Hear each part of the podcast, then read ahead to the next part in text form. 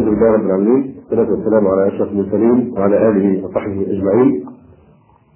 أما بعد فإن أصدق الحديث كتاب الله وأحسن الهدي هدي محمد صلى الله عليه وسلم وشر الأمور محدثاتها وكل محدثة بدعة وكل بدعة ضلالة وكل ضلالة في النار. ثم أما بعد فعن أبي هريرة رضي الله عنه قال قال رسول الله صلى الله عليه وسلم قال الله عز وجل كل عمل ابن آدم له إلا الصوم فإنه لي وأنا أجزي به. والصيام جنة. فإذا كان يوم صوم أحدكم فلا يرفث ولا يضخط فإن سابه أحد أو قاتله فليقل إني صائم إني صائم. والذي نفس محمد بيده لخلوف فم الصائم اطيب عند الله من ريح المسك. للصائم فرحتان يفرحهما إذا أفطر فرح بفطره. وإذا لقي ربه فرح بصومه وفي رواية لمسلم كل عمل ابن آدم يضاعف الحسنة بعشر أمثالها إلى سبعمائة ضعف. قال الله سبحانه وتعالى إلا الصوم فإنه لي وأنا أجزي به. يعني لا حد لمضاعفته. يدع شهوته وطعامه من أجله. وللصائم فرحتان فرحة عند فطره وفرحة عند لقاء ربه. ولخلوف فم الصائم عند الله أطيب من ريح المسك. قوله عز وجل في هذا الحديث القدسي كل عمل ابن آدم له إلا الصوم له يعني له أجر محدود وقدر معين الحسنه بعشره أمثالها أو تضاعف إلى 700 ضعف إلا الصوم يعني أجره غير محدود فإنه لي وأنا أجزي به فأجره بدون حساب. والذي يؤيد هذا هذه الروايه التي في صحيح مسلم كل ابن آدم كل عمل ابن آدم يضاعف الحسنة بعشر أمثالها إلى 700 ضعف إلا الصوم فيدل على أن المستثنى هنا هو هذه المضاعفة. ثم قال تبارك وتعالى فإذا كان ثم قال عليه الصلاة والسلام والصيام جنة والصيام جنة. يعني الجنة من الثلث ثلث يقي الإنسان عذاب الله تبارك وتعالى. والصيام جنة يعني يقي صاحبه ما يؤذيه من الشهوات أو يقي صاحبه عذاب النار. فإن كان أو فإذا كان يوم صوم أحدكم فلا يرفض الرفث النطق بالكلام الفاحش.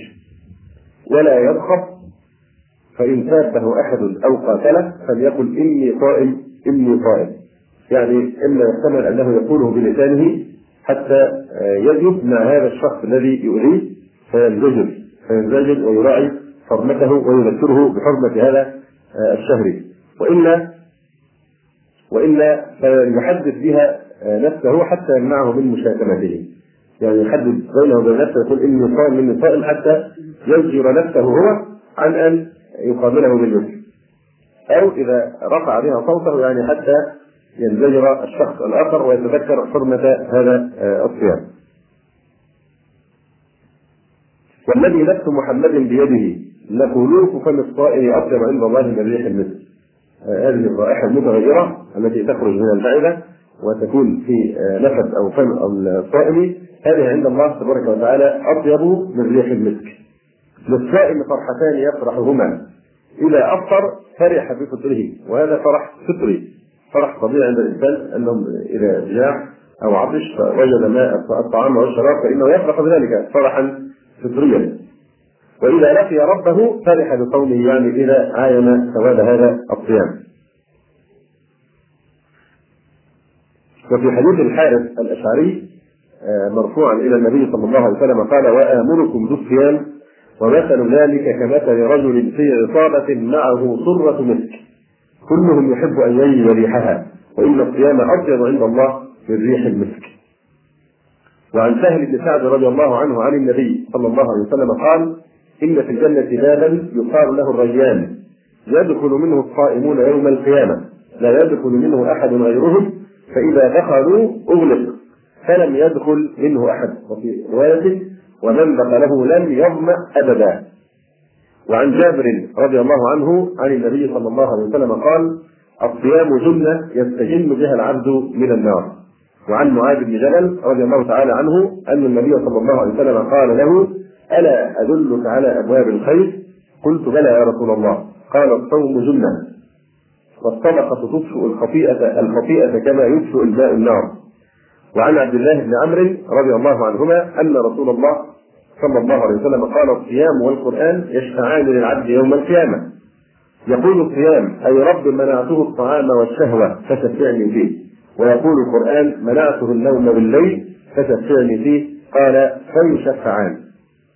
وعن ابن عباس رضي الله عنهما أن رسول الله صلى الله عليه وسلم بعث أبا موسى على سرية في البحر فبينما هم كذلك قد رفعوا الشراع في ليلة مظلمة إذا هاتف آه، فوقهم يهتف. يعني آه، سمع يعني سمعوا الصوت ولم يروا شخصا. إذا هاتف فوقهم يهتف. يا أهل السفينة قفوا أخبركم بقضاء قضاه الله على نفسه. فقال أبو موسى رضي الله عنه أخبرنا إن كنت مخبرا.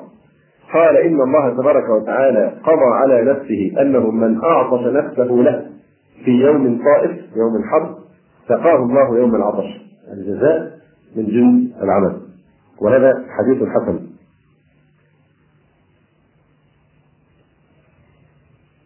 وقال وعن حذيفة رضي الله عنه قال أسندت النبي صلى الله عليه وسلم إلى صدري فقال من قال لا إله إلا الله ختم له بها دخل الجنة.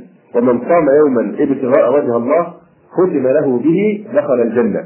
ومن تصدق بصدقة ابتغاء وجه الله ختم له بها دخل الجنة. وعن أبي أمامة رضي الله عنه قال قلت يا رسول الله مرني بعمل. قال عليك بالصوم فإنه لا عدل له. فإنه لا عدل له. قلت يا رسول الله مرني بعمل قال عليك بالصوم فإنه لا عدل له. وفي رواية فإنه لا مثل له. وقال عليه الصلاة والسلام ما من عبد يصوم يوما في سبيل الله تعالى إلا بعد الله بذلك اليوم وجهه عن النار سبعين خريفا. هذا فيما يتعلق بفضل الصيام عموما. فضل الصيام عموما. آه، الترغيب في صيام رمضان خصوصا إيمانا واحتسابا وقيام ليله صيام ليلة القدر فقد جاء في فضل ذلك أحاديث كثيرة منها قوله صلى الله عليه وسلم من قام ليلة القدر إيمانا واحتسابا غفر له ما تقدم من ذنبه ومن صام رمضان إيمانا واحتسابا غفر له ما تقدم من ذنبه. وعنه آه، عن أبي هريرة رضي الله عنه قال كان رسول الله صلى الله عليه وسلم يرغب في قيام رمضان من غير أن يأمرهم بعزيمة. ثم يأمرهم من قام ثم يقول من قام رمضان إيمانا واحتسابا غفر له ما تقدم من ذنبه. يعني من قام كل رمضان رغبة رغبة في الثواب من عند الله تبارك وتعالى. لا مستكبرا ولا متضجرا وقال عليه الصلاة والسلام رمضان إلى رمضان أو الصلاة الخمس والجمعة إلى الجمعة ورمضان إلى رمضان مكفرات ما بينهن إذا اجتنبت الكبائر. وعن كعب بن عجرة رضي الله عنه قال: قال رسول الله صلى الله عليه وسلم: احضروا المنبر. فحضرنا. فلما ارتقى درجة قال آمين. فلما ارتقى الدرجة الثانية قال آمين. فلما ارتقى الدرجة الثالثة قال آمين. فلما نزل قلنا يا رسول الله لقد سمعنا منك اليوم شيئا لا كنا نسمعه قال عليه الصلاة والسلام إن جبريل عرض لي فقال بعد من أدرك رمضان فلم يوصل له. يدعو عليه بالإبعاد بالإبعاد. قلت آمين. فلما يعني يعني بعد يعني بعدا وشقا لمن أدرك رمضان وفاته هذه الفرصة ثم مر رمضان ولم يغفر له. يعني أنه لم ينتهز هذه الفرصة الثمينه ولم يغتنمها حتى مر رمضان ولم يغفر له. معناه أن هذا إنسان مفرط غايه التفصيل. إذ فاته رمضان دون أن يغفر له. ورمضان فرصة ذهبية لأن يعني يبدأ الإنسان يعني صفحة جديدة من التوبة والإستقامة. فهي فرصة لكل الناس وسوق مفتوح لكل من يريد أن يربح. فلذلك دعا دعا النبي عليه الصلاة والسلام بالإبعاد والمهلكة على في حق من أدرك رمضان ولم يغفر له. فلما لقيت الثانية قال بعد يعني جبريل قال بعد من ذكرت عنده فلم يصل عليه صلى الله عليه وسلم. فقلت آمين. فلما لقيت الثالثة قال بعد من أدرك أبويه الكبر أو الكبر عنده أو أحدهما فلم يدخله الجنة. قلت آمين. وقال صلى الله عليه وسلم إذا جاء رمضان فتحت أبواب الجنة وغلقت أبواب النار وصفدت الشياطين ومعروف الحديث وينادي مناد يا داعي الخير أقبل ويا داعي الشر أقتل. ولله عتقاء من النار وذلك كل ليلة. كل ليلة هناك طائفة من المسلمين يعتقها الله تبارك وتعالى من النار ويحكم عليها بالنجاة والبراءة من النار، نسأل الله أن يجعلنا وإياكم وسائر المسلمين منهم. فالمنادي ينادي نحن لا نسمعه ولكن الصادق المصدوق أخبرنا. يا باري الخير أقبل ويا باري الشر أقصر. فكل من نوى شرا في رمضان عليه أن يقصر على أن يتوقف عن هذا الشر ويحترم ويراعي حرمة هذا الشهر حتى لا يعكس ما آه، يعني وظف له هذا الشهر. فهذا الشهر شهر الانقطاع عن الشهوات وليس شهر الشهوات والطعام. هذا شهر حبس النفس عن الغضب والانفعال وليس شهر الضجر وسوء الخلق مع الناس. ثم إذا أعطيت بذلك تقول اعذروني فإني صائم. هذا شهر الجهاد والعمل وليس شهر التكاسل والخمول وهكذا.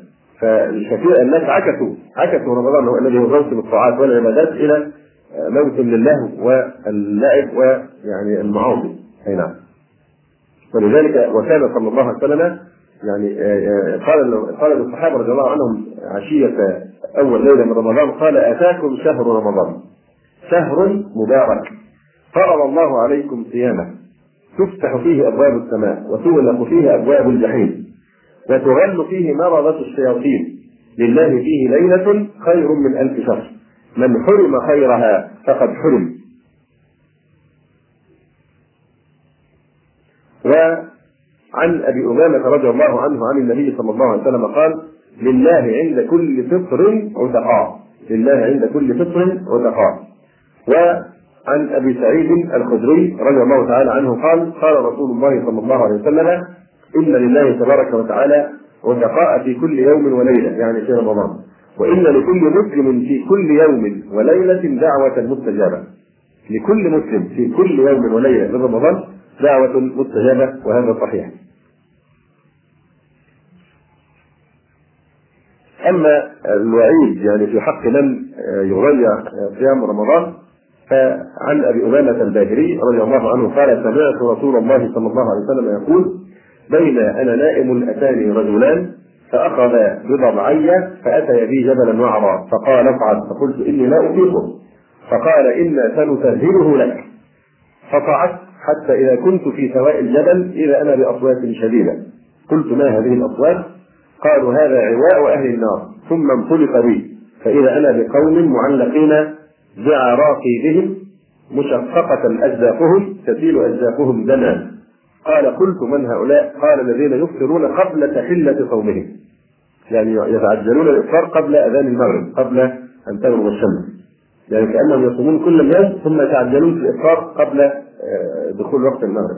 فكيف يكون حال من لا يصوم أي وقت لا قبل تحلة الإفطار ولا غير ذلك. فهذا الشك هذا من من من اقبح الكبائر التي لا تليق بمن ينتسب إلى هذا الدين. ولذلك ذكر العلماء أن من أفطر عامدا كان تفويته لهذا الصيام من الكبائر، هذا من كبائر الذنوب، من يفطر في رمضان متعمدا وقد ذكرنا لكم من قبل كلمة الحافظ الذهبي رحمه الله تعالى وعند الأولى مخبر أن من ترك صوم رمضان بلا عذر أنه شر من الزاني ومدمن الخمر وبل يشكون في إسلامه ويظنون به الزندقة والاخلال.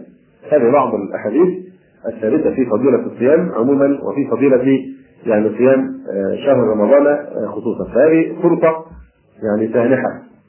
مهما مهما بلغ لكل إنسان مهما بلغ من المعاصي أو التفريط في حق الله تبارك وتعالى. يمكن أن تكون هذه بدايه جديدة في السلوك إلى الله عز وجل مهما كان ما مضى من المعاصي أو من التفريط في جنب الله.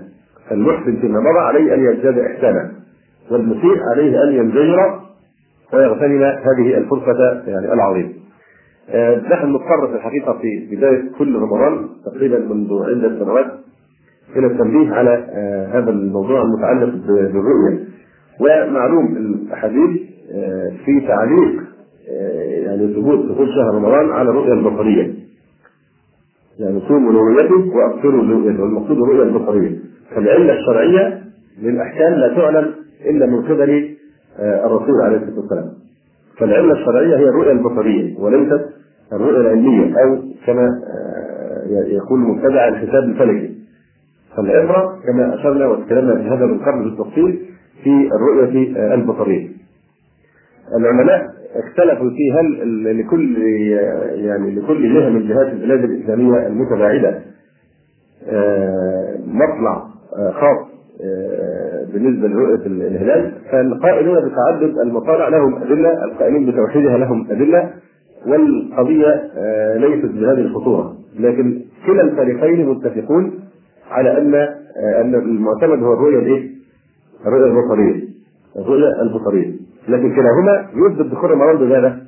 هذه الرؤية البصرية حتى وإن قالوا بتعدد المطالع حتى نبغت طائفة ممن شذوا عن إجماع السلف الصالح رضي الله تعالى عنهم وبدأوا يثيرون هذه الفتنة بين وقت وآخر وهي الكلام في موضوع الحساب الفلكي والاعتماد عليه وتقديمه على الرؤية البصرية إلى آخر هذا الكلام الذي يتكرر بصورة موسمية كلما كان هذا الأوان.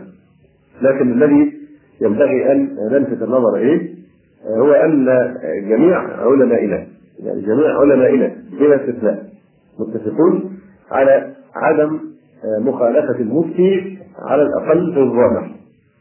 فالعلماء أجمعين يجزمون جزما بأن لا في أحد يخالف المفتي يخالف ما عليه الناس على الأقل في الظاهر واضح؟ فكل علمائنا يفتون بهذا لماذا؟ أن المخالفة في الظاهر تؤدي إلى فتنة عظيمة جدا بين الناس وبلبلة والناس في الحقيقة يعني غير محتملين لمزيد من البلبلة يكفيهم التشنيع والحملات الصحفية والإعلامية على الدعوة الإسلامية وعلى الدعاء إلى الله سبحانه وتعالى وعلى الملتزمين بدينهم. فلا نريد مزيدا من التمثيل فعلماؤنا ينصحون دائما الإنسان في مثل هذا الموقف لا يخالف على الأقل في الظاهر. ينقسمون منهم من يرى رغم أن المفتي يقيم فتواه على الرؤية على الحساب الفلكي بصفة أساسية منهم وهذا كثير من أهل العلم يرون أيضا متابعته حتى لو كان الأمر على هذا يتابع على ذلك وهذا قول كثير من العلماء المعاصرين. أن يتابع حتى وإن كان مخطئا في ذلك. لماذا؟ بناء على أن الشهر هو ما اشتهر وعرف بين الناس أنه هو الشهر. ويعتمدون أيضا على قول النبي صلى الله عليه وسلم في الحديث الذي في الترمذي في الترمذي الصوم يوم يصوم الناس والفطر يوم يفطر الناس والأضحى يوم يضحي الناس أو كما قال صلى الله عليه وسلم. فلا بد أن ندرك هذه القاعدة أن الأصل أو أن موضوع عدم الجهر بمخالفة المفتي هذا موضع اتفاق بين جميع العلماء. لا يوجد أحد من العلماء ابدا يقول لك تخرج للناس في الطريق واذا كان هم صواما تظهر الافطار أو العكس. هذا أو تقام صلاة عيد والناس والأمة بجملتها لا تصلي العيد في هذا اليوم. فإذا ينبغي أن نتفطن لهذا أنه لا يوافق أحد من العلماء على أن أن يجهر بالمخالفة. غاية ما في الأمر أن من يعني لا يوافق العلماء أو لا يأخذ بقول العلماء الذين يقولون بموافقة المفتي ان قلبه غير مطمئن ويرى أن شرعا هذا قد ولد هلال رمضان وصار هذا اليوم من رمضان. قلبه لا يثير اذا يكن هذا مسلكا شخصيا في السر لا يظهر بالمخالفه ولا يدعو أحد إلى ذلك. واضح؟ ربما يقوم الليل مثلا باعتبار حتى إذا كان هذا في اعتقاده هو من رمضان يقوم ليله مع أهله مثلا في بيته ولا يذهب بالمخالفه أيضا في المسجد. واضح؟ كذلك في نهاية رمضان. حتى نفوت على أعداء المسلمين وأعداء الأمة يعني هذا الغرض الخبيث وهو مزيد من التمزيق لنفوسنا وإحلال الحزن والهم والغم محل الفرحة التي اعتدنا عليها منذ نعومة أوثاننا بل منذ يعني شرف الله بلادنا بالإسلام. ما كان الانسان يشعر بطعم العبودية طعم التعبد وأنت تجلس وتنتظر. ترى كيف هل غدا سيحرم علينا الطعام والشراب أم لا يحرم؟ تشعر بعبوديه ماذا سيحكم الله عز وجل علينا؟ الطعام والشراب الذي هو حلال لنا بنهار اليوم غدا يكون حراما. بحكم الله عز وجل فكان في طعم للعبوديه وترقب رؤية الهلال فحسبنا الله ونعم الوكيل. ولكن نجزم جزما أن الإخوة لا يجهر أحد ولا يدعو لا تدعو غيرك ولا تعتبرها رسالة أو أنك تكتب علم أو شيء من هذا كلا. لكن يكون الأمر محدودا جدا ولا تظهر المخالفة بأي صورة لعموم المسلمين. فهذا فيما يتعلق بهذا الأمر يعني من سيوافق المفتي في في فتواه وفي منهجه لا تنكر عليه لا تنكر عليه واضح؟ إذا كنت غير مطمئن لهذه الفتوى ويعظم في قلبك أن هذه ثبت شرعا بالرؤيه يعني أن هذا ثبت بصورة شرعية في أحد البلاد الإسلامية بالذات التي فيها قضاء شرعي وفيها علماء ثقات تعظيم لهذا الأمر ومراعاة لحدود الشرع فيه ف يعني إن أخذت بذلك فتستفيد في محله المخالفة ونسأل الله سبحانه وتعالى أن يجنبنا الفتنة ويستفيد جميع المسلمين في هذا الأمر. كنا شرعنا في موضوع المنهج العلمي بالنسبة لقراءة الكتب المختارة في بعض العلوم أو المرشحة وأيضا اتماما للوفاء بالوعد وإن كان بعض الإخوة لاحظوا أننا متعجلون جدا في في هذا هذه المحاضرة ناحيه الكلام وعدم التفصيل حتى بعض الإخوة اقترح أن يكون بعد رمضان إن شاء الله لكن مبادرة بالأعمال ووفاء بالوعد نتم ما بدأناه ونرجو أن تكون هناك فرص أخرى لمزيد من التفصيل في هذا الأمر. تكلمنا مطلقا فيما يتعلق بالقرآن الكريم وعلومه. بالقرآن الكريم وعلومه.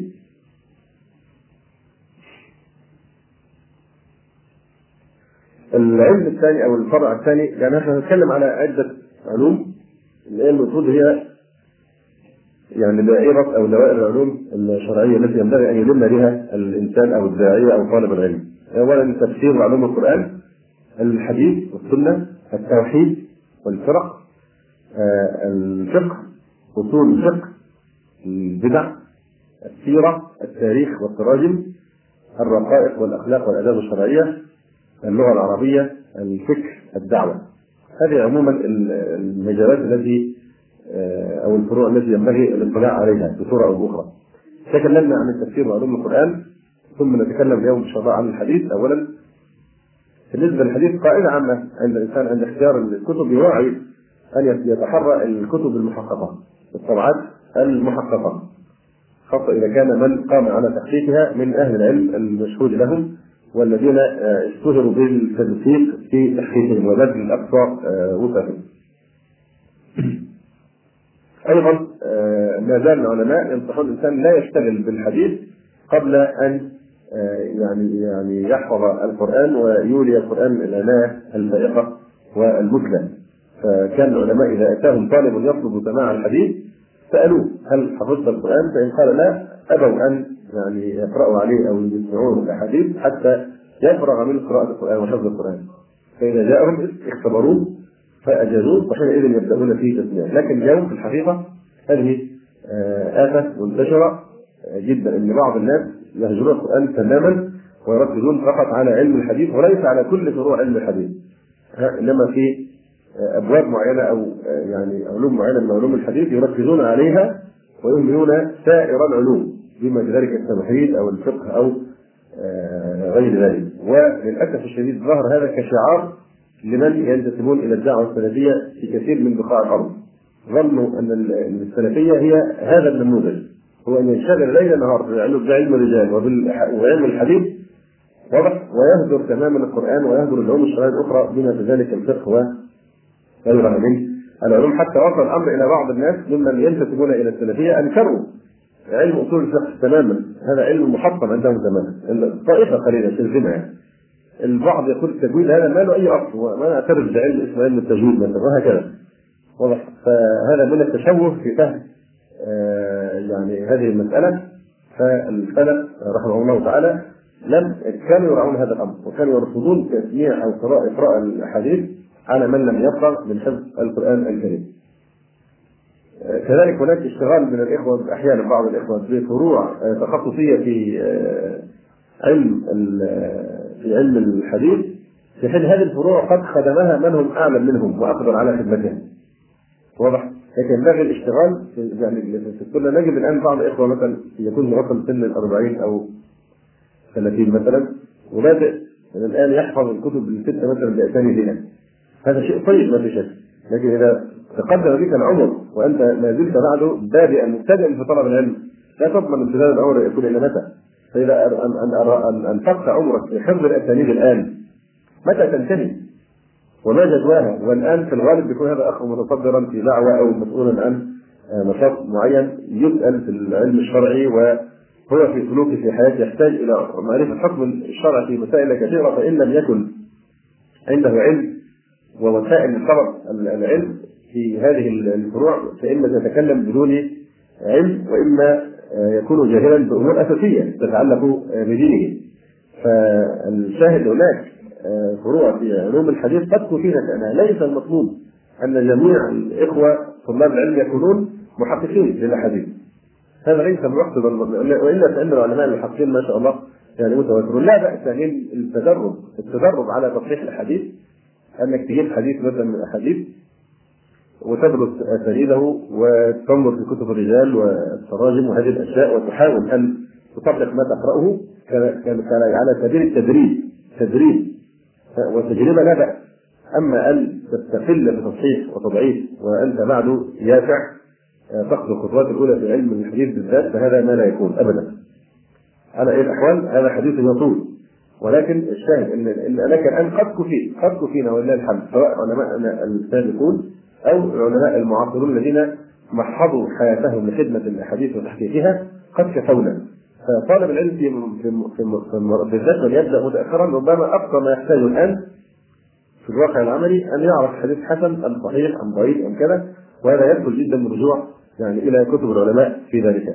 استقلاله ليس في الغالب الذي يبدأ يعني بهذه الصورة لا يصلح لأن يكون مستقلا في الحكم على الاحاديث. فعليه أن يقلد أئمة الفن كما قال الحافظ العراقي رحمه الله في شأن علم الحديث فعل به ولا تأخذ بالظن ولا تقلد غير أهل الفن. أهل الفن الحديث. ولا تغلب فهذا ليس من التقليد المذموم الذي اعتدنا على ذمه في مسألة الفقه ومخالفة الدليل. لكن هذا من باب قبول خبر العدل من باب قبول خبر العدل لأن واحد مثل حافظ بن حجر أمير المؤمنين في الحديث رحمه الله تعالى حينما يقول في حديث بدأ إنه حسن. أو صحيح. ما معنى هذا؟ هذه ليست مجرد كلمة تقال هذه خلاصة بحث طويل وربما يذهب ليالي بل شهور. جهد جديد هذا له في دراسة الأسانيد وتتبع طرق الحديث والنظر في السند والنظر في المتن وغير ذلك. حتى في النهاية يعني كلمة حسن تساوي أن يخبرك هذا الحافظ أو هذا الإمام. إني قد تتبعت طرق هذا الحديث. وتتبعت رجال الاسانيد وبحثت عن شروط الصحة والحسن أو كذا وانتهيت إلى أنه حديث حسن فهي كلمة لا تقال جزافا وإنما هي ثمرة بحث طويل من ورائها. فأنت هنا هذا باب من هذا من باب قبول خبر العدل. عدل يخبرك بخبر فأنت تصدقه. واضح؟ وليس باب التقليد المذموم المعروف. فهناك في الحقيقة كما ذكرنا من العلماء من قدم السنة وسهلها وقررها من هذه الأمة وما من شك أنه لا يستطيع أي إنسان منصف أن يجحد فضل محدث الديار الإسلامية العلامة الشيخ محمد ناصر الدين الألباني حفظه الله تعالى. فعامة طلاب العلم في هذا العصر عامتهم بل من الخواص أيضا ليس فقط من طلاب العلم هم عالة في الحقيقة على كتبه وخدماته العظيمة والجليلة التي أداها إلى سنة رسول الله صلى الله عليه وآله وسلم. فما في شك هو جدير وقبيل بأن يلقب بالفعل بمحدث العصر بشهادة أئمة العلم وأئمة الهدى في مشارق الأرض ومغاربها. فمصنفات الألباني لا يكاد يستغني عنها أحد. حتى الذين يهاجمون الألباني يستفيدون من كتبه وإن جحدوا في الظاهر. فقل أن يستغني انسان عن مؤلفات العلامة الألباني حفظه الله تعالى. بالنسبة للكتب هناك مجموعة من الكتب في علم الحديث نرشحها إن شاء الله اولا هناك رياض الصالحين. رياض الصالحين كتاب مبارك وتظهر في الحقيقة في مؤلفات الإمام النووي رحمه الله تعالى علامات إخلاص هذا الرجل رحمه الله نحسبه كذلك.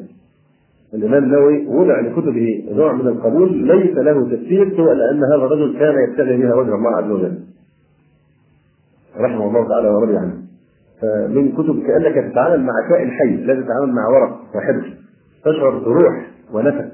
لهذا العلامة الجليل في كتبه. وبالذات هذا الكتاب المبارك الذي وضع له القبول في الأرض وفي كل الاعصار بصورة لم تتوفر أو لا تكاد تتوفر لكتاب اخر مما يعني ألفه العلماء. فرياض الصالحين كتاب اساسي جدا.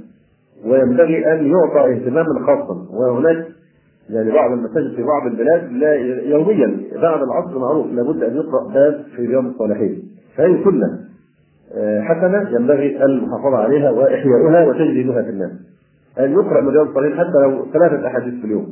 تتلى على الناس وشرح مبسط جدا لها لربطهم بسنة النبي صلى الله عليه وسلم وهديه. فرياض الصالحين يتربع في قمة كتب السنة الجامعة التي ينبغي الاهتمام بها.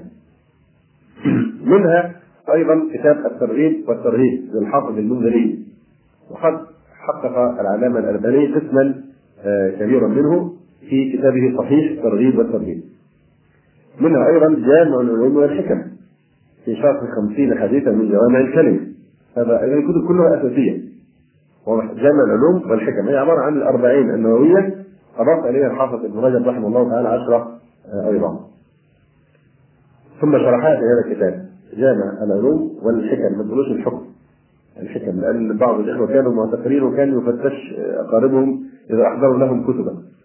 فأحد العباقرة قرأها الحكم فمنعوا كتاب وصدروه قال هذا يتكلم عن الحكم. أي نعم. وواحد آخر منع الأربعين النووية قال هذا يتكلم عن القنابل النووية. نعم. ما شاء الله على البصيره فجامع العلوم والحكم. ثم هناك كتاب مبارك قيم جدا للعلامة الخطيب البغدادي رحمه الله تعالى الجامع لأخلاق الراوي وآداب السامع. الجامع لأخلاق الراوي وآداب السامع. طبعا في هذه المرحلة لابد من حفظ الأربعين النووية. هذا أقل ما ينبغي أقل شيء. من القبيح جدا الانسان لا يكون قد حفظ الأربعين النووية. وإذا اضاف إليها العشرة الرجليه فتكون خمسين. فهذا أيضا آه، هذه كتب هذه حديث من أمهات العلوم يعني الإسلام. وحفظ الأربعين النووية. إن وجدت همة وتطاق أن تحفظ رياض الصالحين بعد ما تكون حفظت القرآن فهذا أيضا أمر يعني عظيم جدا. ثم هناك مختصر الشمائل للإمام الترمذي رحمه الله تعالى مختصر الشمائل.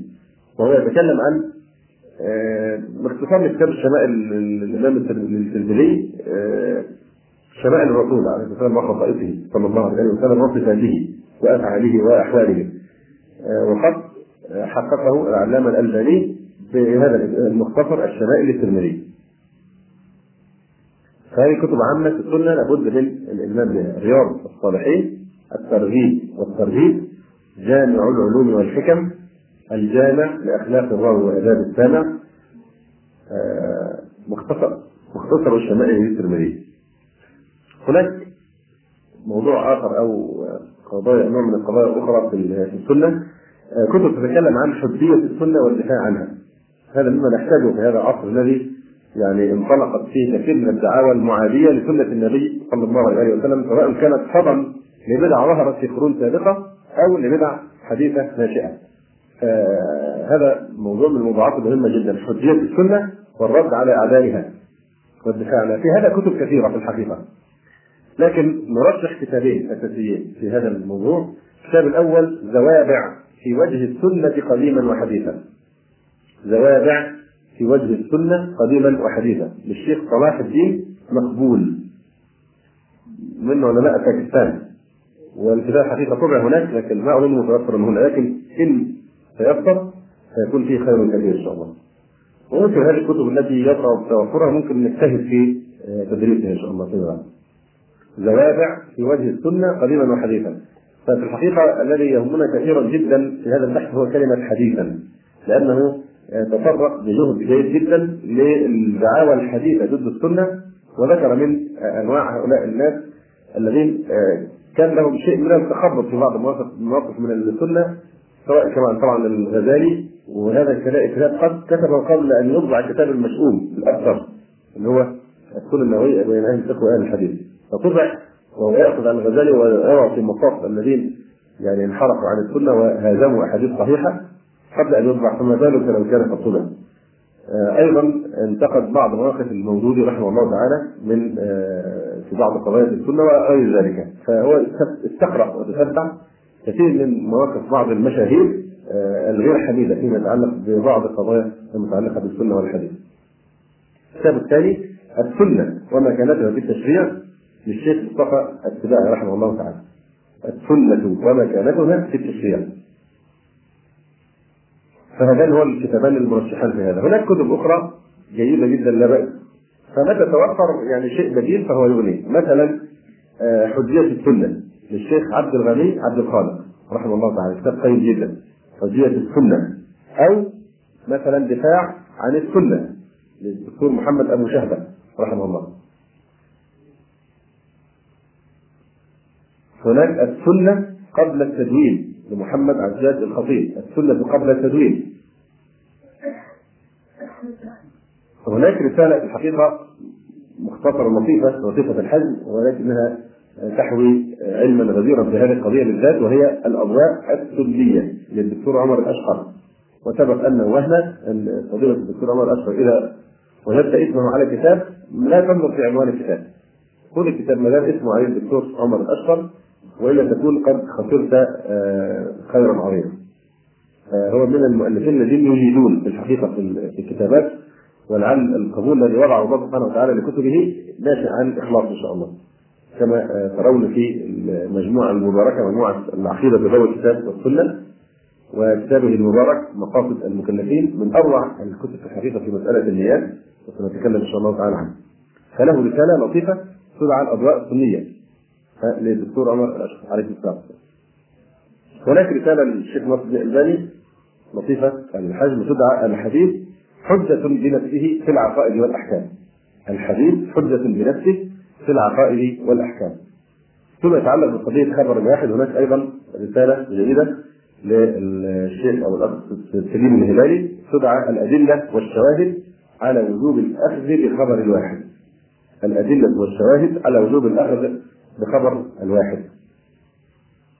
أخيرا فيما يتعلق بمشكلات الأحاديث مشكلات الأحاديث الأحاديث التي أشكل معناها على كثير من الناس كيف يتم التاليف بينها ودفع التعارض عنها هناك كتاب للشيخ زكريا علي يوسف أو بتعبير ادق جمعه الشيخ زكريا علي يوسف رحمه الله من علماء انصار السنة يدعى دفاع عن الحديث النبوي ومشكلات الأحاديث.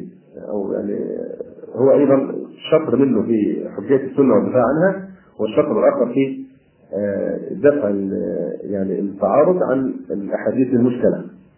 دفاع عن الحديث النبوي للشيخ زكريا علي يوسف اذا حجيه السنة والدفاع عنها أي كتاب من هذه الكتب واضح الأساسية وبالذات لو أمكن زواج احتواج السنة قديما وحديثا والسنة ومكانتها في التشريع. طبعا مما نحتاجه أيضا لأن بعد هذه الزوبعه التي أثارها الغزالي في كتابه السنة النبوية بين أهل الفقه وأهل الحديث التنبيه لبعض الكتب التي يعني ردت عليه لأن لصوته صوتا عاليا واحيانا تنتشر الضلالة فنحتاج للرد عليه. أشهر كتاب معروف هو كتاب حوار هادئ مع الشيخ محمد الغزالي للشيخ سلمان العودة. أو كتاب جناية الغزالي على السنة وأهلها للأخ أشرف عبد المقصود لا بأس به أو كتاب المعيار لعلم الغزالي للشيخ فضيلة الشيخ صالح آل الشيخ صالح بن عبد العزيز آل الشيخ أو كتاب أزمة الحوار الديني. هذا من أفضل الردود للشيخ جمال سلطان. وإلا فالكتب حقيقة عشرات الكتب ألفت في الرد على الغزالي لكن أوجدها من حيث التركيز والقوة مع وجادة حجمها وصغر حجمها هو هم هذا الكتاب. المعيار العلم الغزالي وأزمة الحوار الديني لجمال سلطان. بالنسبة للمصطلح يحفظ أي متن في في مصطلح الحديث. مثلا نزهة النظر. نزهة النظر في مصطلح أهل الأثر الحافظ ابن حجر العسقلاني.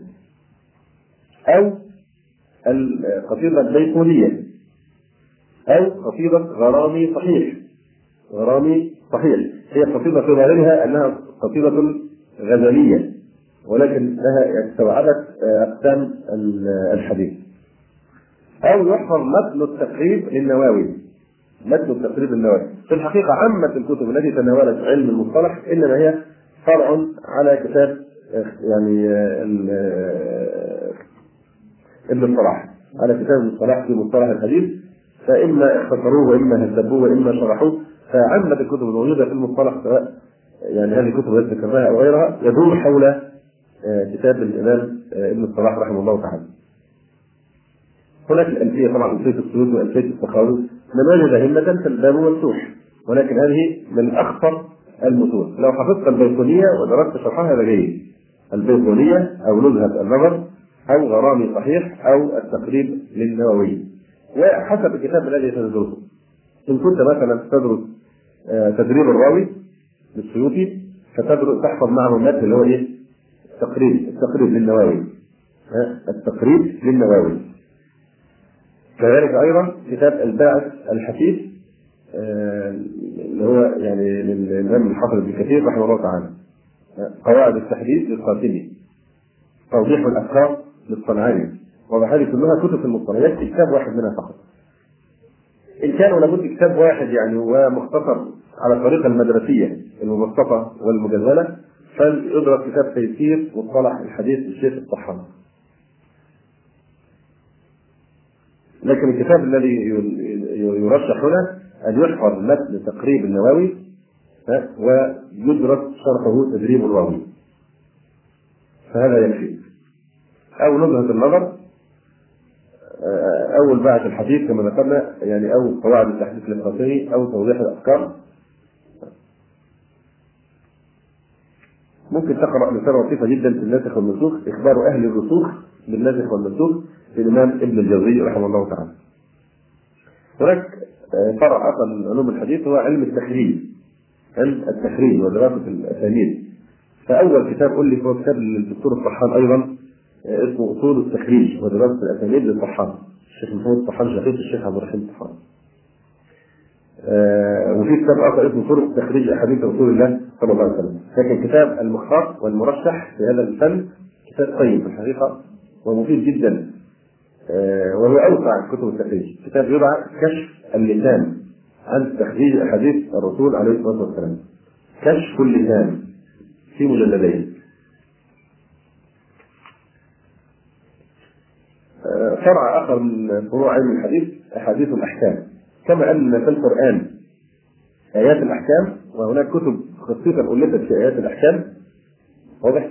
كذلك في السنة هناك آه، أحاديث الأحكام. أحاديث الأحكام. بالنسبة لحديث الأحكام هي التي يمكن أن نعبر عنها بفقه الحديث أو فقه السنة لأن بعض الإخوة يحصل عندهم خلط فبعض الإخوة إذا قلت له ماذا تدرس في الفقه؟ يقول لك مثلا أدرس آه، سبل السلام أو غير ذلك من كتب أحاديث الأحكام. أحسنت لا لا لكن طبعا معنى يعني ما الذي يحصل في في في أحاديث الأحكام؟ هو عالم من الأئمة العلماء بيجمع أمهات الأدلة في المسائل الفقهية المشهورة ويجمعها في طريقة ابواب ثم يشرحها عالم آخر أو يحققها. فهذا فقه مقيد فقه السنة زي آيات الأحكام. هل أنت إذا درست آيات الأحكام فقط تكون ألممت من الفقه كله كله؟ لا أنت ألممت فقط بالآيات التي تتعلق بالأحكام. كذلك أحاديث الأحكام في فرق بين دراسة الفقه وبين دراسة فقه الحديث أو فقه السنة أو أحاديث الأحكام.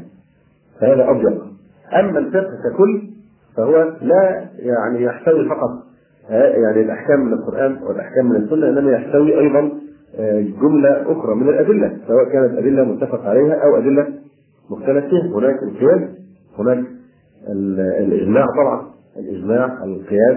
هناك قول الصحابي سد الذرائع المصالح المرسلة العرف. آه، شرع من قبلنا الاستصحاب وغير ذلك من الأدلة آه، حسب اختلاف المذاهب في هذه في بعض هذه الأدلة المذكورة أو المذكورة أخيرا. فاذا الفقه أوسع وأعم من فقه الحديث أو فقه القرآن أو آيات الأحكام أو آيات الإيه؟ أو أحاديث الأحكام. واضح؟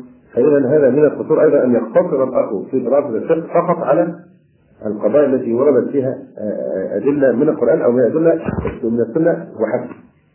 لا شك أن هذه ام ام يعني أمهات المسائل طبعا والأصول والأصول هي نصوص القرآن والسنة. لكن علم الفقه يشمل له اوسع من ذلك يشمل اجتهادات الفقهاء وحكاية الخلاف والترجيح بينه وغير ذلك.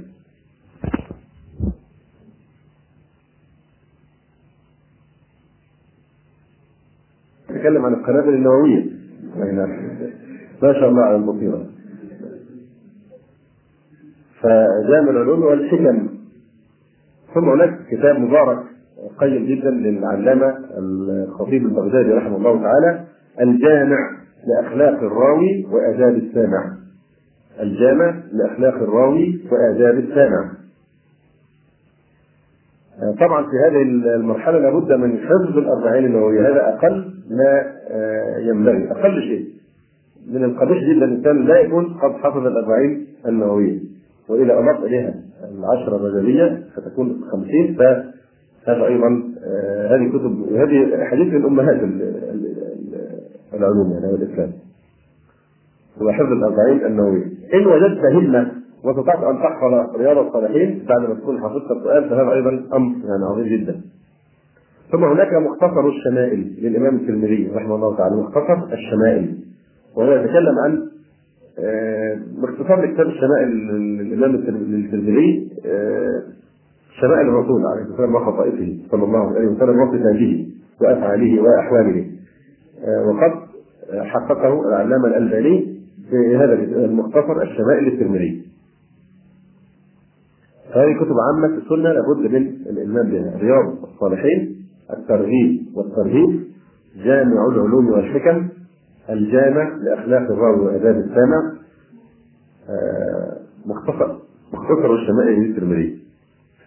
هناك موضوع آخر أو قضايا نوع من القضايا الأخرى في السنة.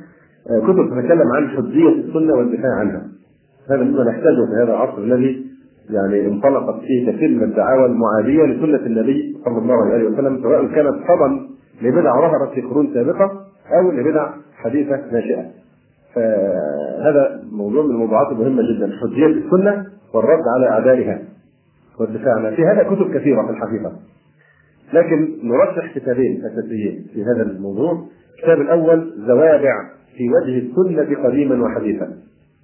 زوابع في وجه السنة قديما وحديثا. للشيخ صلاح الدين مقبول من علماء باكستان. والكتاب الحقيقة طبع هناك لكن ما أظن متوفرا هنا. لكن إن تيسر سيكون فيه خير كثير إن شاء الله. وممكن هذه الكتب التي يصعب توفرها ممكن نجتهد في تدريسها إن شاء الله فيما بعد زوابع في وجه السنة قديما وحديثا. ففي الحقيقة الذي يهمنا كثيرا جدا في هذا البحث هو كلمة حديثا لأنه تطرق بجهد جيد جدا للدعاوى الحديثة ضد السنة وذكر من أنواع هؤلاء الناس الذين كان لهم شيء من التخبط في بعض المواقف من السنة سواء كما طبعا الغزالي وهذا الكتاب قد كتب قبل أن يطبع كتاب المشؤوم الأكثر اللي هو السنة النووية بين أهل الفقه وأهل الحديث فطبع وهو يأخذ عن الغزالي ويرى في مصاف الذين يعني انحرفوا عن السنة وهاجموا أحاديث صحيحة قبل أن يطبع فما بالك لو كان قد طبع. أيضا انتقد بعض مواقف الموجود رحمه الله تعالى من في بعض قضايا السنة وغير ذلك فهو استقرأ وتتبع كثير من مواقف بعض المشاهير الغير حميده فيما يتعلق ببعض القضايا المتعلقة بالسنة والحديث. الكتاب الثاني السنة وما كانت في التشريع للشيخ مصطفى السباعي رحمه الله تعالى. السنة ومكانتها في التشريع. فهذان هو الكتابان المرشحان في هذا. هناك كتب أخرى جيدة جدا لا بأس. فمتى توفر يعني شيء بديل فهو يغني مثلا حجية السنة. للشيخ عبد الغني عبد الخالق رحمه الله تعالى كتاب طيب جدا حجية السنة أو مثلا دفاع عن السنة للدكتور محمد أبو شهبة رحمه الله. هناك السنة قبل التدوين لمحمد عزاز الخطيب السنة قبل التدوين. هناك رسالة في الحقيقة مختصرة لطيفة وثيقة الحج ولكنها تحوي علما غزيرا في هذه القضية بالذات وهي الأضواء السلبية للدكتور عمر الأشقر وسبق أن وهنا أن فضيلة الدكتور عمر الأشقر إذا وجدت اسمه على كتاب لا تنظر في عنوان الكتاب خذ الكتاب ما دام اسمه عليه الدكتور عمر الأشقر وإلا تكون قد خسرت خيرا عظيما. فهو من المؤلفين الذين يجيدون في الحقيقة في الكتابات ولعل القبول الذي وضعه الله سبحانه وتعالى لكتبه ناشئ عن اخلاص إن شاء الله. كما ترون في المجموعة المباركة مجموعة العقيدة تداول الكتاب والسنة وكتابه المبارك مقاصد المكلفين من أروع الكتب في الحقيقة في مسألة النيات وسنتكلم إن شاء الله تعالى عنه. فله رسالة لطيفة تدعى الأضواء السنية للدكتور عمر الاشقر عليه السلام. هناك رسالة للشيخ ناصر الألباني لطيفة الحزم تدعى الحديث حجة بنفسه في العقائد والأحكام الحديث حجة بنفسه في العقائد والأحكام. فيما يتعلق بقضية خبر الواحد هناك أيضا رسالة جيدة للشيخ أو الأخ سليم الهلالي تدعى الأدلة والشواهد على وجوب الأخذ بخبر الواحد الأدلة والشواهد على وجوب الأخذ بخبر الواحد أخيرا فيما يتعلق بمشكلات الأحاديث مشكلات الأحاديث الأحاديث التي أشكل معناها على كثير من الناس كيف يتم التأليف بينها ودفع التعارض عنها هناك كتاب للشيخ زكريا علي يوسف أو بتعبير ادق جمعه الشيخ زكريا علي يوسف رحمه الله من علماء انصار السنة يدعى دفاع عن الحديث النبوي ومشكلات الأحاديث أو يعني هو أيضا شطر منه في حجية السنة والدفاع عنها والشطر الآخر في دفع يعني التعارض عن الأحاديث المشكلة دفاع عن الحديث النبوي للشيخ زكريا علي يوسف. اذا حجيه السنة والدفاع عنها أي كتاب من هذه الكتب واضح الأساسية وبالذات لو أمكن زواج احتواج السنة قديما وحديثا والسنة ومكانتها في التشريع. طبعا مما نحتاجه أيضا لأن بعد هذه الزوجعه التي أثارها الغزالي بكتابه السنة النبوية أهل الفقه وأهل الحديث التنبيه لبعض الكتب التي يعني ردت عليه لأن لصوته صوتا عاليا واحيانا تنتشر الضلالة فنحتاج للرد عليه. أشهر كتاب معروف هو كتاب حوار هادئ مع الشيخ محمد الغزالي للشيخ سلمان العودة أو كتاب جناية الغزالي على السنة وأهلها للأخ أشرف عبد المقصود لا بأس به. أو كتاب المعيار لعلم الغزالي للشيخ فضيلة الشيخ صالح آل الشيخ صالح بن عبد العزيز آل الشيخ. أو كتاب أزمة الحوار الديني. هذا من أفضل الردود للشيخ كمال سلطان. وإلا فالكتب حقيقة عشرات الكتب ألفت في الرد على الغزالي لكن أوجدها من حيث التركيز والقوة مع وجازة حجمها وصغر حجمها هو هو هذا الكتاب.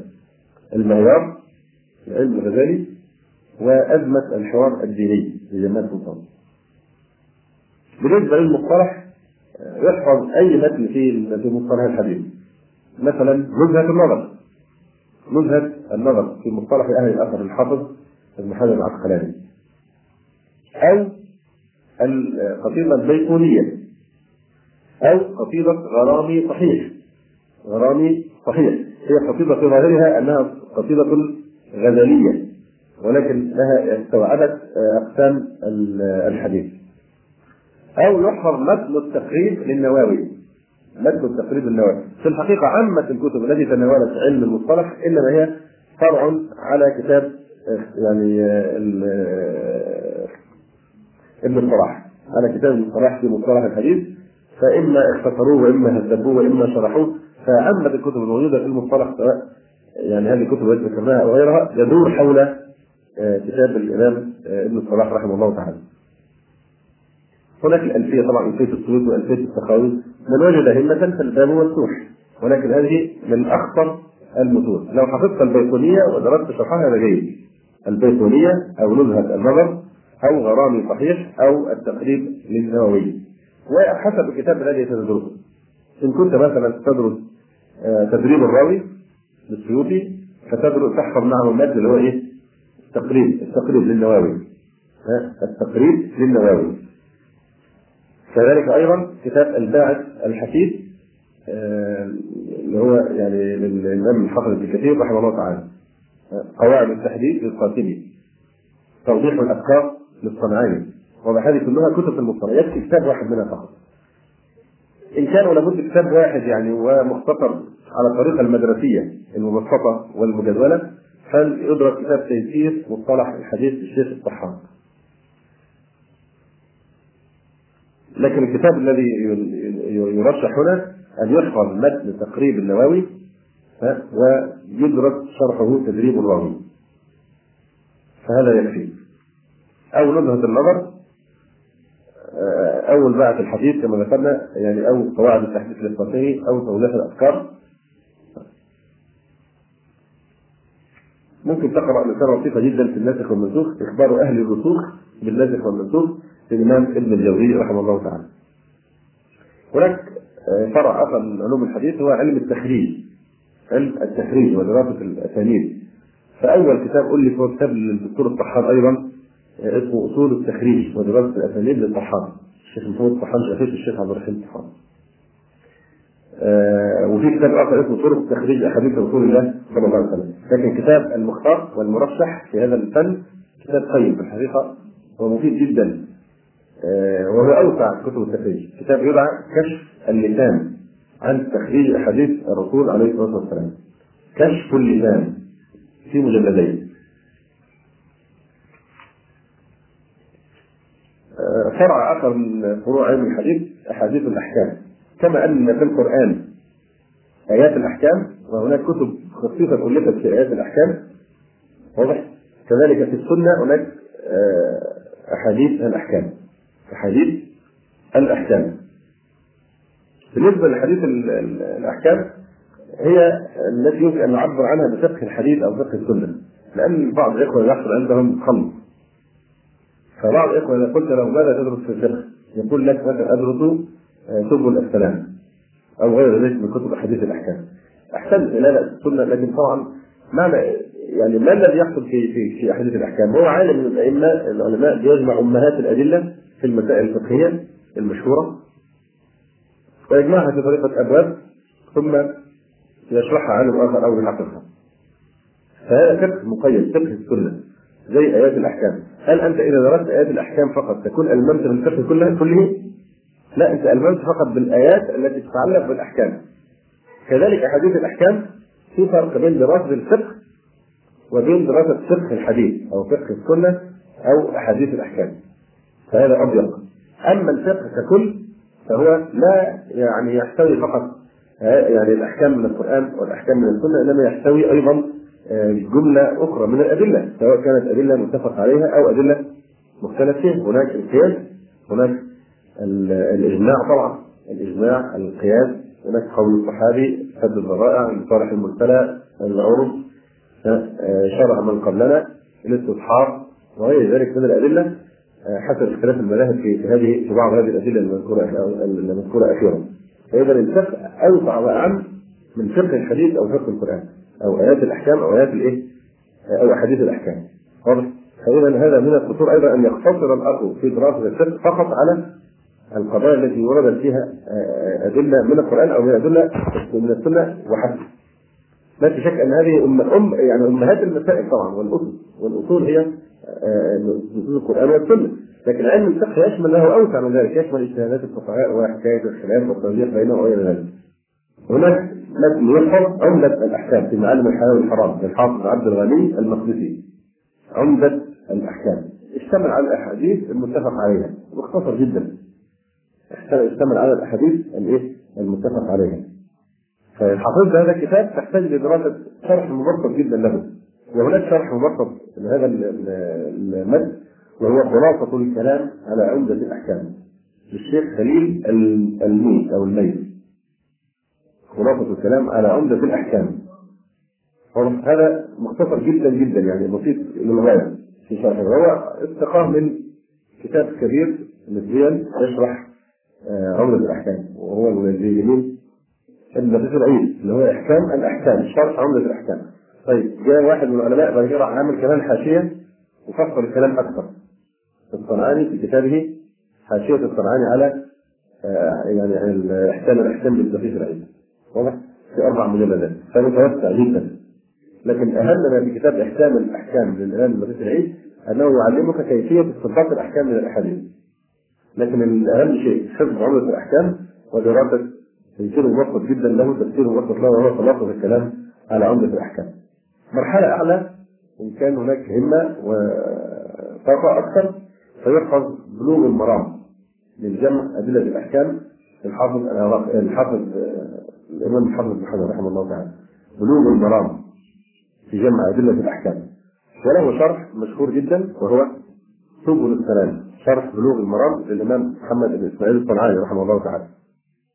فإن كان سبل السلام يعني فيه نوع من التطويل مثلا نسبيا فممكن أيضا أن يقتصر على كتاب يدعى مختصر الكلام على بلوغ المرام. للشيخ فيصل ابن عبد العزيز ابن مبارك. شرح متوسط وخالي من الصعوبات يعني. يبقى حفظ بلوغ المرام ودراسة سبل السلام أو مختصر الكلام على بلوغ المرام للشيخ فيصل ابن عبد العزيز بن مبارك. طبعا كتب احاديث الأحكام كثيرة جدا. في الإلمام باحاديث الأحكام بالنبي الشرعي في التقريب للحافظ العراقي شرحه هو وابنه الحافظ ولي الدين أبو زرعة اللي هو كتاب إيه؟ شرح التفريد بشرح التقريب من روائع وكنوز العلم شرح التفريد في شرح أو بشرح التقريب واضح؟ فاختصر التقرير عن الأحاديث الحسنة وشرحه هو وابنه الحافظ ولي الدين أبو زرعة. في طبعا منتقى الأخبار تأليف آه، ابن تيمية الجد وشرحه الإمام الشوكاني في كتابه الشهير نيل الأوطار شرح منتقى الأخبار. خلاص؟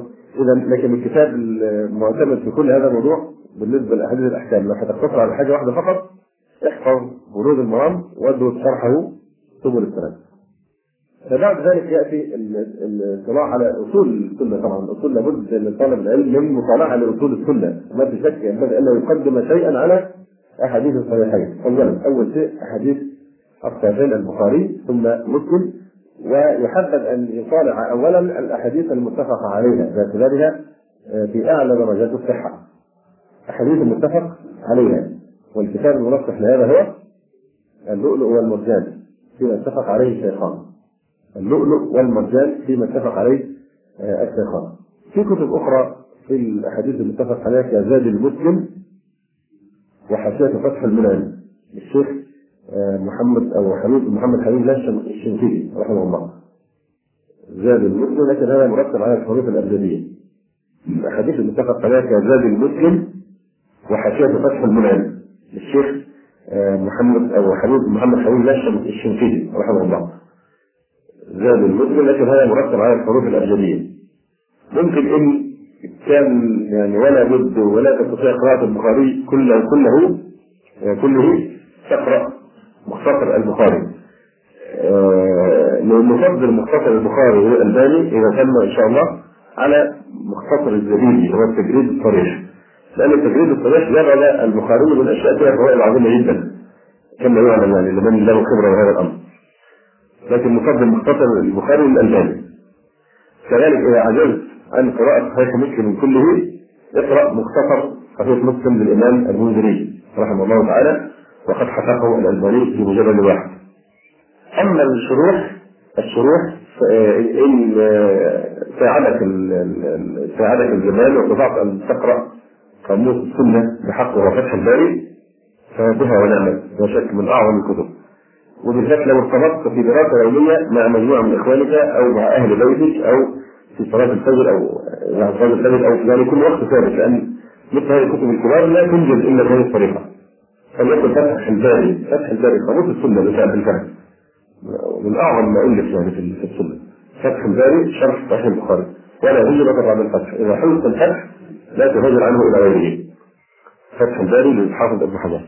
إن عجزت عن فتح الباري وكان أطول فيمكن أن آه، تدرس شرح النووي لصحيح مسلم. يمكن أيضا في هذه المرحلة أن تقرأ كتاب 20 حديثا من صحيح البخاري للشيخ العباس أو 20 و20 حديثا من صحيح مسلم للعباس أيضا إيه كنوع من التدريب على كيفية دراسة الحديث سندا ومتنا.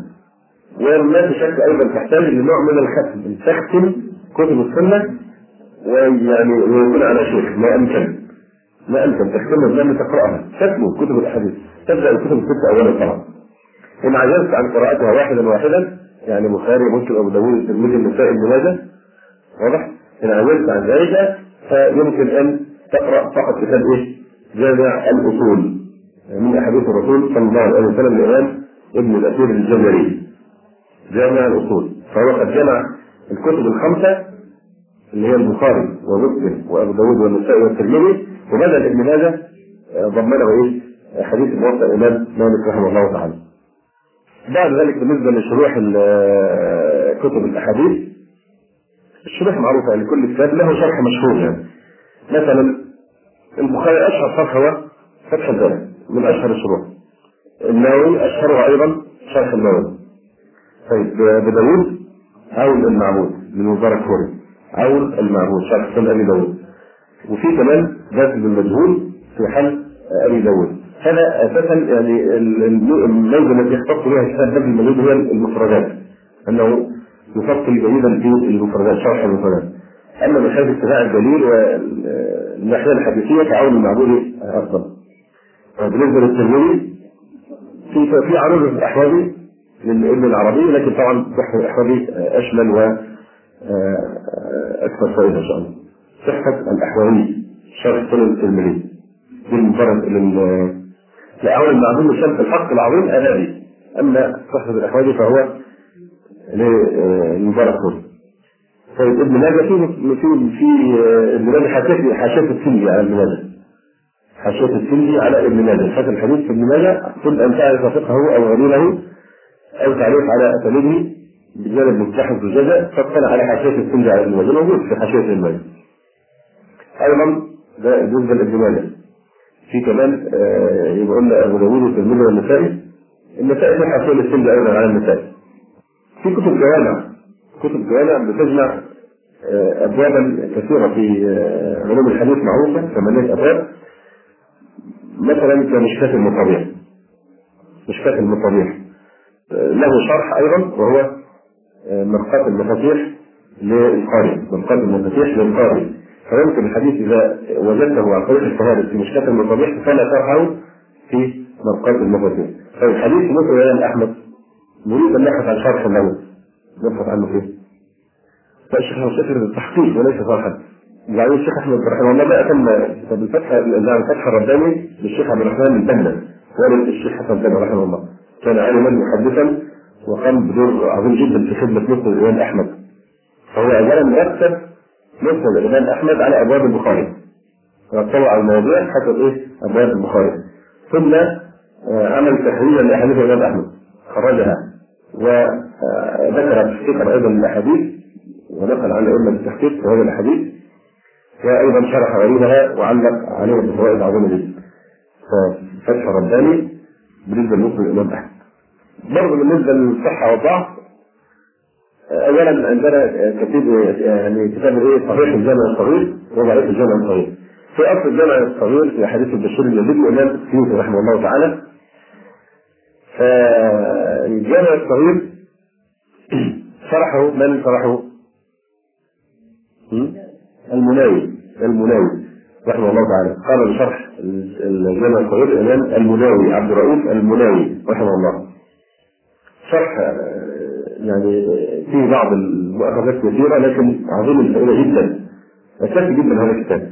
يعني من الأشياء التي طالب الحديث لابد يكون في مكتبه يعني صحيح الجامع الصغير وضعيف الجامع الصغير وفتح أو فوز القضيش للمناوي لابد لأنك أولا تستطيع أن تعرف صحة الحديث من ضعفه عن طريق الرجوع للايه؟ لكتاب الشيخ ناصر اللي هو صحيح الجامع الصغير أو الضعيف. إذا أردت شرحه إذا أردت تحقيقا وافيا وتخريجا وافيا له فماذا يفعل الألباني؟ بعد ما يذكر قوله الحديث باختصار يذكر في الجهه الشمال تحت الحديث أين فسر الكلام فيه؟ يعني كلمة حسن مثلا دي خلاصة الكلام. أين تجد هذا؟ تجد مثلا يقول في السلسلة الصحيحة رقم كذا، في صحيح الترغيب رقم كذا وهكذا. في يعودون إلى كتبه حتى إذا أردت التفاصيل التخريج والتحقيق يمكن الرجوع إليها بسهولة. واضح؟ إذا أردت شرحه والاستنباط معانيه معانيه فيمكن أن ترجع لفوز القدير. تعرف تخريجه. لقيته في الترمذي ممكن ترجع لشرحة وجدته ممكن ترجع إليه في فتح رباني في مسلم الاحد وهكذا في الشروح التي ذكرناها. لكن أول شرح ينبغي أن تفزع إليه هو صيد الخليل للمناوي. شرح حديث الجامع الصغير.